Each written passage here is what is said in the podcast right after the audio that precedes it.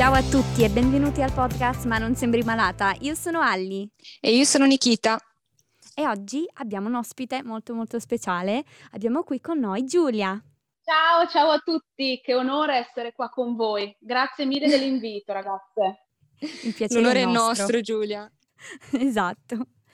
E comunque vor- vorresti presentarti, Giulia? Come ti chiami? Di dove sei? Allora, io sono Giulia, sono mh, sposata da tre anni, ho una bimba di 14 mesi e vengo dalla provincia di Reggio Emilia, in Emilia-Romagna. Che bello. Eh, prima mm, chiacchieravamo perché anche io sono stata in quella zona per parecchi anni, quindi eh, è stato bellissimo ehm, chiacchierare un po' con te e ora eh, vogliamo sentire un po' la tua storia, perché tu sei qui in puntata perché anche tu soffri con una malattia invisibile. Sì, allora io da circa dieci anni soffro di emicrania cronica e cefalea tensiva. Diciamo che quando si parla di emicrania, eh, spesso si pensa a un semplice mal di testa Mhm. ed è una di quelle Mm. malattie che poi si chiama anche invisibile perché purtroppo non è dimostrabile, nel senso che non è Certo. come un osso rotto che tu dici ho male alla gamba, faccio una radiografia, si vede l'osso rotto e quindi quel dolore è giustificato. L'emicrania mh, non si può dimostrare, quindi eh, la parte difficile anche della convivenza con questo tipo di malattia, di patologia, è che mh, il mondo che sa che soffri di emicrania non ti prende mai sul serio perché c'è ancora la credenza che ok, mal di testa, ti prendi un occhio, ti prendi un moment e stai, be- e stai bene. Ma non è così, anche perché eh, l'emicrania, come le cefalee in generale, mh, nascondono tante insidie. Io ci convivo da dieci anni. Io ho iniziato verso i 17 anni ad avere i primi, i primi episodi di emicrania, che Wow. inizialmente erano episodici e poi purtroppo negli ultimi 6-7 anni è diventata, è diventata cronica la mia emicrania, perché normalmente l'emicrania episodica ehm, si parla, si, si parla di emicrania eh, episodica quando si hanno circa 4-5 attacchi al mese. Mm, Io sono arrivata ad averne anche 30 su 30 Cavolo.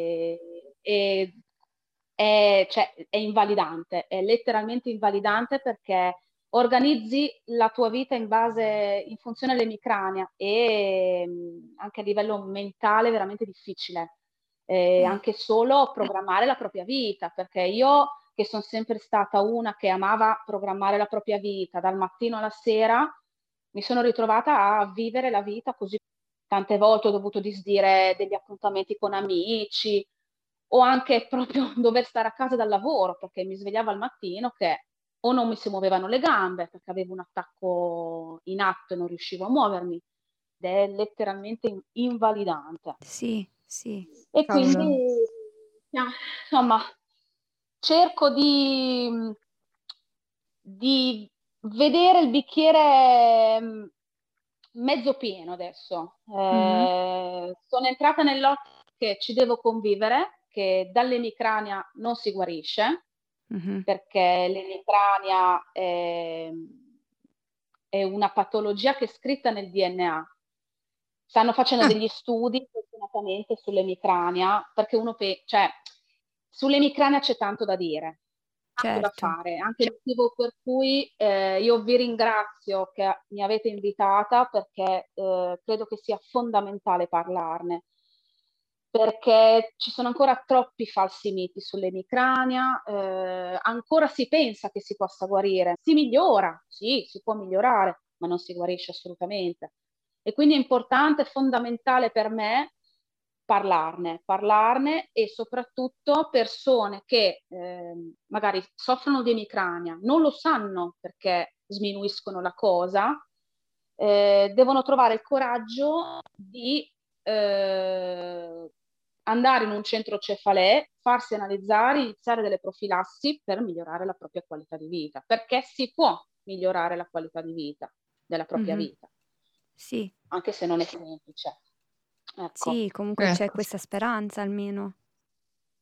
Esatto. Sì, cioè, il, il- il percorso è lungo perché anch'io adesso ho iniziato dieci anni, mh, dieci anni fa a soffrire di emicrania, forse ho trovato una strada, però in questi dieci anni ho fatto tanti tentativi perché mm. mh, come anche Nicole, correggimi se sbaglio, anche stai mh, facendo una cura sperimentale con un nuovo medicinale, giusto? Esatto, Quindi anche sì. hai, hai una patologia che ehm, è rara, quindi non è neanche semplice eh, capire che terapia fare.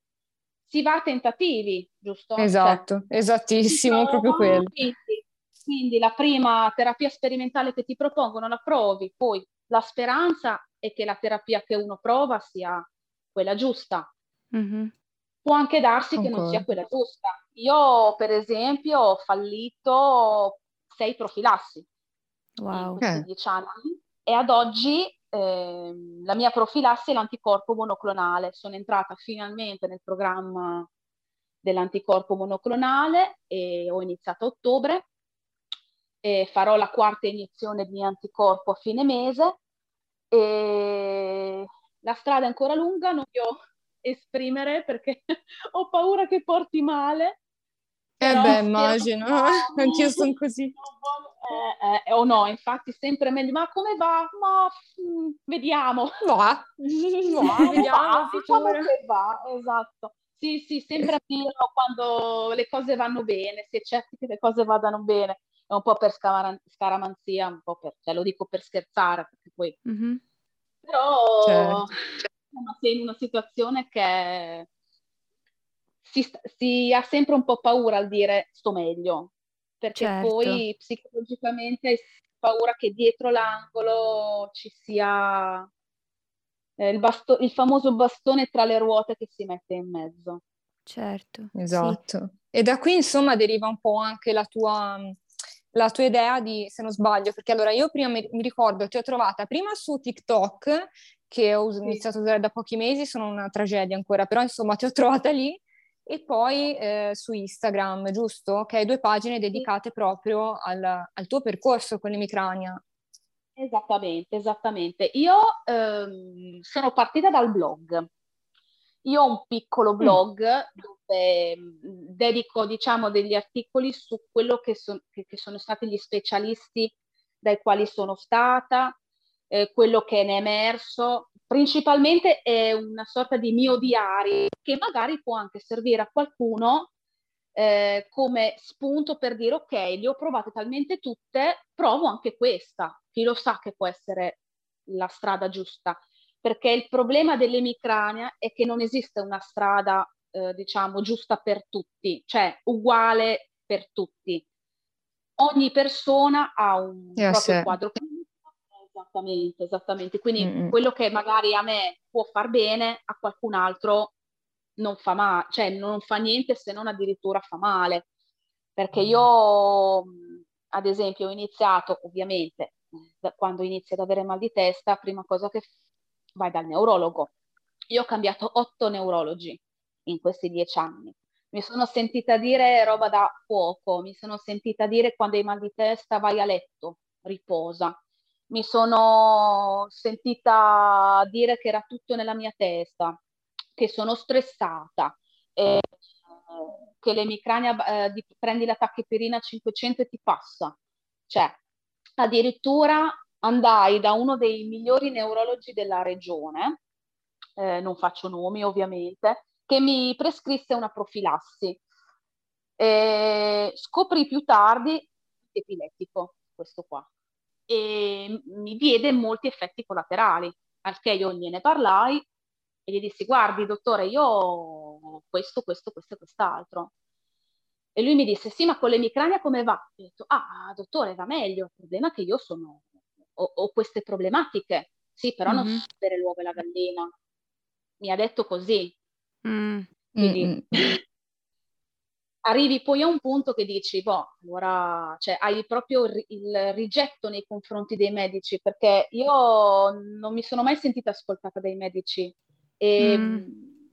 e il problema è che tanti, tante persone, anche legge, cioè, ascoltando anche le storie di altre persone che che avete intervistato, mi rendo conto che un problema comune è la mancanza di empatia da parte del medico.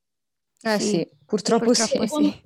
secondo me è fondamentale. C'è un medico deve ascoltare il proprio paziente perché nessuno si diverte andare da un medico e dirgli io ho male qua, qua non sto bene, cioè nessuno starebbe volentieri a casa sua. Infatti, infatti, è ciò che ho sempre detto anche io. Cioè, se potessi fare una cosa, cioè andrei, non so, al museo, al mare, cioè ci sono cose più belle da fare. Cioè, invece di stare lì nella sala d'attesa, aspettare ore e ore per vedere un medico che poi non ti crede. Cioè... E spendere soldi, perché esatto. non dimentichiamoci mai che un malato cronico, cioè, spende tanti di quei soldi, uno non si diverte a cambiare neurologi, a spendere dei soldi per le cure di profilassi. E quindi per questo che io poi sono arrivata a un punto, eh, dopo aver provato eh, tutti i tipi di, di specialisti perché sono stata dai neurologi, sono stata dall'ortottico, eh, ne ho visti, ho fatto agopuntura, ho fatto ipnosi, cioè ne ho provate di tutti perché ho detto la, la strada certo. deve esserci. Poi io sono arrivata a un punto che ho praticamente buttato due anni dove ho detto basta, non voglio più vedere nessun medico, non voglio prendere più medicine perché il problema anche qual è, e lo sapete meglio di me, che le medicine da una parte curano, dall'altra distruggono. Sì, certo. E, mm. e, e negli anni ne ho prese talmente tante che poi anche a livello proprio dell'organismo ne sto pagando le conseguenze. Certo. Adesso mi fermo due anni, basta, non ne voglio più sapere. Poi diciamo che mia figlia, che è la ragione della mia vita, mi ha fatto un po', mi ha fatto riflettere, mi ha fatto capire che comunque io devo stare bene, eh, la mia bimba ha bisogno di me e quindi io devo, devo, lottare perché io sono arrivata a un punto che mi sono arresa, vi dico la verità. Mm-hmm. Mi sono arresa davanti al fatto che comunque io avevo un semplice mal di testa, cioè questo mal di testa non passava, io ci dovevo convivere, dovevo farmene una ragione. E invece sì. non è così, eh, non è assolutamente così. Mm, io dicevo che, c'è, che non era un semplice mal di testa il mio, e io non potevo vivere col mal di testa 30 giorni su 30, cioè è una roba che non auguro neanche al mio peggior nemico. C'erano delle giornate, ragazzi, vi giuro, che eh, volevo buttarmi dal balcone, dal dolore, che davvero mm-hmm. non auguro a nessuno. E poi ho trovato una santa neurologa al centro Cefalè, dove sono io in cura attualmente, che sapete perché dico che è una santa donna? Perché è stato il medico che anche lei soff- soffre di emicrania. Ah, ecco. E quindi lei ha avuto, infatti anche, volevo arrivare anche a questo punto dopo, che per me è fondamentale. Eh, quando parlo di empatia dei medici, uno diciamo se lo aspetta dal medico, perché un medico fa questo mestiere perché mh, in teoria ha a cuore la salute dei propri pazienti. Però mi rendo conto che molti medici ti comprendono solo se sanno quello che realmente stai passando. Sì.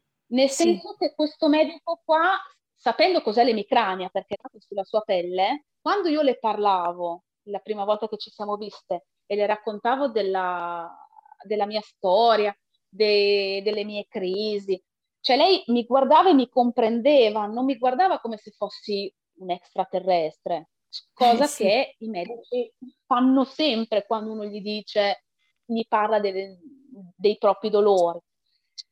E quindi io attualmente devo ringraziare di aver trovato questo medico che mi ha permesso di entrare in, questa, in questo protocollo per, per, l'anticorpo monoclonale e quindi sto facendo questo corso, insomma, sperando mi porti a dei buoni risultati.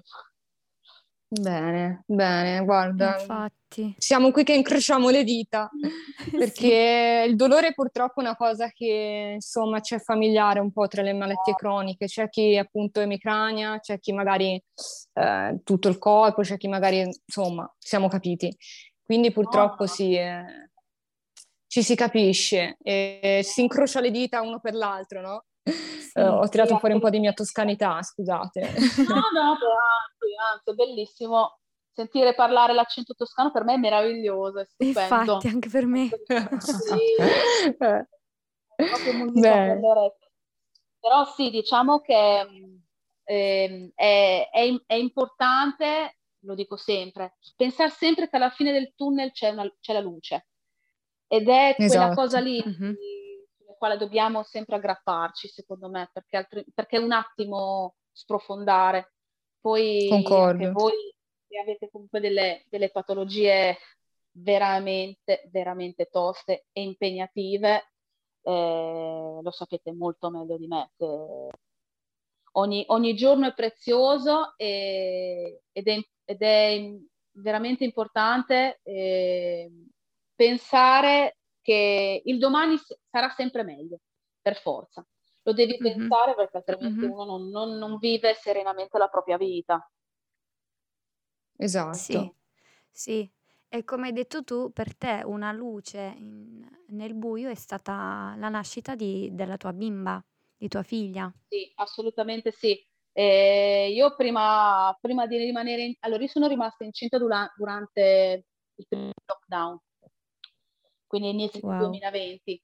E io l'ultimo specialista che ho visto è stato nel 2019, inizio 2019, e avevo proprio gettato le- la spugna eh, nel senso che avevo detto va bene, mm, il problema è mio, la gente comprende, è, un, è, il mio fardello, va bene, e la mia croce me la devo portare, quindi in, questi, in quei due anni lì ho letteralmente, mi sono, sono letteralmente sprofondata a livello emotivo, stavo mm-hmm. sempre male, non volevo vedere nessuno, quindi sono stati due anni moltivi.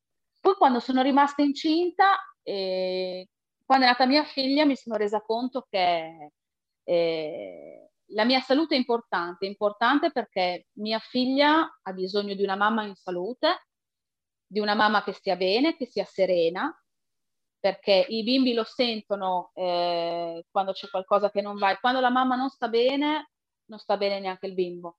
E quindi la mia la paura di mh, mm, diciamo, eh, gettare le mie frustrazioni, il mio dolore a mia figlia, io allora ho detto basta, devo assolutamente voltare mm-hmm. pagina e devo assolutamente curarmi, trovare eh, anche piuttosto sbatterci la testa fino proprio alla fine dei miei giorni, ma devo trovare la strada giusta per me. Che sia prima mm-hmm. o dopo, prima mm-hmm. o poi sono convinta che la strada per tutti eh, cioè tutti noi prima o poi la nostra strada la troveremo. C'è chi ci impiega più sì. tempo, chi ce ne impiega meno, però secondo me eh, il sole esiste per tutti, citando un piccolo, una, una, piccola strofa della canzone di Tiziano Ferro. Secondo me il sole esiste per tutti. e non per dire, sì. ma lo dico perché ci ho messo anni ad arrivare a questa consapevolezza, ma è proprio la cosa che mi fa, mi fa davvero andare avanti, pensare che, che il domani sarà migliore. Ecco, mettiamola mm-hmm. così. Mm-hmm. Che bello però, bello perché soprattutto poi il discorso appunto che hai questa consapevolezza è, è bellissimo Giulia e anche il fatto che comunque eh, hai deciso di condividere la tua storia tramite le tue pagine, tramite questa puntata, tramite il blog, è una cosa bellissima e ti ringraziamo anche noi per il lavoro che fai. Anche appunto di, di parlarne, perché eh, voi non avete idea di che potere avete nel dare spazio appunto eh, attraverso le vostre puntate di parlarne, perché noi abbiamo i social, usa- se usati bene, hanno un potere secondo me straordinario. E, e parlarne, fare allora. informazione è la prima cosa per arrivare a più persone, perché ehm, anche per esempio ascoltando ehm, storie per esempio sull'endometriosi, sulla fibromialgia, tante persone ad oggi non sanno neanche di che cosa stiamo parlando. Quando uno dice l'endometriosi, ma cos'è l'endometriosi? E mm-hmm. eh, i vostri podcast date, date modo a persone che vi ascoltano di dire cavolo ma vuoi vedere che io magari tutti questi dolori sono, sono questo, sono questa malattia o quest'altra. Quindi fate un lavoro meraviglioso, io lo dico sempre, eh, avete creato un profilo che ha, cioè, è meraviglioso e sono io che ringrazio voi, ecco, Grazie Giulia. Ci, ci fa emozionare esatto. così Giulia. Lo dico, lo dico, proprio col cuore perché comunque ehm, dedicare tempo a delle pagine, so- cioè eh, le pagine social eh, hanno bisogno di tempo, eh, dedizione. E proprio voi si vede che lo fate, lo fate perché credete tanto in, in questa cosa e dare spazio a persone che hanno delle malattie invisibili o comunque anche hanno delle sofferenze è bello, è, è bello perché più, a più persone si arriva, più si riesce a consapevolezza in queste malattie che purtroppo sono ancora sconosciute e da invisibili dobbiamo farle eh, passare a visibili perché ci sono. Sì. Ci sono sì. e quindi è importante, è importante parlarne. Concordo pienamente. di cuore Giulia, davvero. Ci ringraziamo a vicenda ora. Ma infatti, ed è anche grazie a, a, te che questa comunità esiste, perché voi davvero siete la nostra ispirazione, eh, ci date anche voi l'incoraggiamento per non arrenderci esatto. mai, davvero, è una cosa, è una cosa bellissima perché non, io non, cioè questa comunità appartiene a tutti noi, non, non mi sembra uh, un, un, lavoro che facciamo solo io e, e, Nikita, ma una cosa che facciamo tutti insieme condividendo le nostre storie, come fai tu eh, con il tuo account, eh, sai, anche i commenti, eh, vedo le persone che si incoraggiano a vicenda o fanno nuove conoscenze ed è una cosa davvero bellissima e una, un sogno davvero sì, avverrato. Io mi, mi, rendo conto che siamo una piccola grande comunità, um, anche per dire nel mio profilo che siamo poco più di 500, quindi non ho dei grandi numeri, però mm-hmm. eh, anche quando capita che ho dei momenti proprio in down, eh, io ho sempre eh, le persone che mi seguono, che mi scrivono come stai, come non stai, sì. che mi raccontano anche le loro storie. Quindi io cerco di dare un incoraggiamento loro ma loro inconsapevolmente lo danno a me. Cioè, mh, quindi sì. insieme, tutti insieme ci diamo, ci diamo forza, perché poi mh, chi meglio di un malato cronico può capire un altro malato cronico? Esatto. E, esatto. Ed è per questo che è importante creare appunto queste comunità, come anche fate voi, perché eh, la vostra, la nostra, mi ci metto in mezzo anch'io, è una, una grande famiglia sì. dove non ci si sente giudicati, perché comunque mm-hmm. la comunità fuori eh, ci, giu- ci, giudica, è inutile negarlo, perché tante volte magari uno che cammina, cioè faccio un esempio, eh, solo perché esternamente non si vede che hai qualcosa, allora non ce l'hai, ma la gente non sa cosa mm-hmm. uno ha dentro e spesso me lo sono sì. sentita dire, cioè, e quindi eh, aver trovato una comunità come questa dove persone che soffrono eh, non ci giudicano, anzi ci danno la forza, per me è tantissimo. Ed è questo gro- mm-hmm. il, lato bello dei social, che non smetterò mai di ringraziare, perché grazie a questo ho conosciuto, vabbè, a parte ho conosciuto voi, e, e anche tante altre bellissime persone che nonostante non ci si conosca di vista, è come se ci conoscessimo da una vita, non so come spiegare, perché... No, no, concordo. Si, si apre proprio a 360 gradi perché senti che dall'altra parte non c'è qualcuno che ti punta il dito e che non giudica esatto. il, tuo, il, tuo dolore. Mm-hmm. Ed è bellissimo, secondo me. Sì, è proprio bello. Eh, condivido tutto ciò che hai detto, davvero. Anche io uguale, assolutamente, anzi, eh, sono bellissime parole Giulia. E, e, davvero ti ringrazio tanto anche per essere stata qui oggi, perché comunque non è facile, soprattutto raccontare delle proprie sofferenze. Per quanto sia liberatorio e tutto, non è mai facile no? andare un po' a scavare nel passato, soprattutto se si è sofferto, se si è, mm-hmm. eh, scusate, se si è sofferto, si dice così, o si è sofferto, vabbè, sì, un po' credo, il mio italiano sta iniziando sì. a calare. O si è sofferto, beh, vabbè, non è un problema. Sì, comunque tanto il succo l'abbiamo capito. esatto. No, sì, esatto. Assolutamente. Spogliarsi non, nel senso lato della parola non è, non è semplice. E il fatto che riesca a farlo così naturalmente con voi è bellissimo, perché eh, diciamo che mi, mi sento proprio libera e dai pregiudizi so che comunque voi, sapendo che eh, mm, io, cioè, voi avete un dolore, anche voi soffrite, quindi sapete mm-hmm. che esatto. anche io sto soffrendo e, e, non giudicate. E quindi certo. si riesce ad aprire.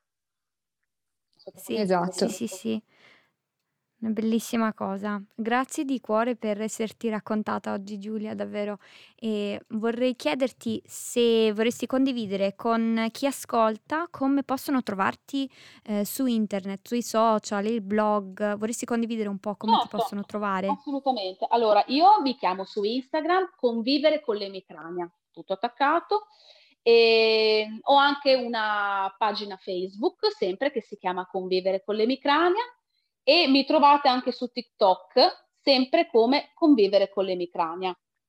Oh, Facilissimo. Proprio non, non, non, ci si può sbagliare, chiamo ovunque convivere con l'emicrania. Sì, sì, sì, sì, sì, sì. E poi direttamente dal, dal, profilo Instagram, se uno ha voglia eh, di dare un'occhiata al, al mio, mio, blog, lo trova direttamente al link in bio dove racconto appunto il, tutto il mio percorso e, e cerco di dare diciamo, speranza a chi ehm, crede di non farcela o pensa di non farcela. Ci provo mm-hmm, nel mio mm-hmm. piccolo, Dai. nel mio piccolissimo ci provo. Sì. Sì, ma nel poco davvero fai tanto, esatto. ne sono sicura. Grazie di cuore. E quindi ti ringraziamo di cuore e andate tutti a seguire Giulia ovunque, andate a leggere anche il suo blog e secondo me eh, troverete tantissima speranza nelle sue parole. Grazie ragazze, grazie di cuore a voi per avermi dato questa possibilità e abbraccio virtualmente tutta la vostra community e vi mando e un anche noi abbracciamo anche te noi. e speriamo prima o poi di vederci anche dal vivo. Esatto, esatto. Esatto un sogno, però, ma chi lo sa. chissà, chissà. Un abbraccio a tutti. Ciao, ciao. un abbraccio a tutti, grazie ancora. ciao. ciao. ciao.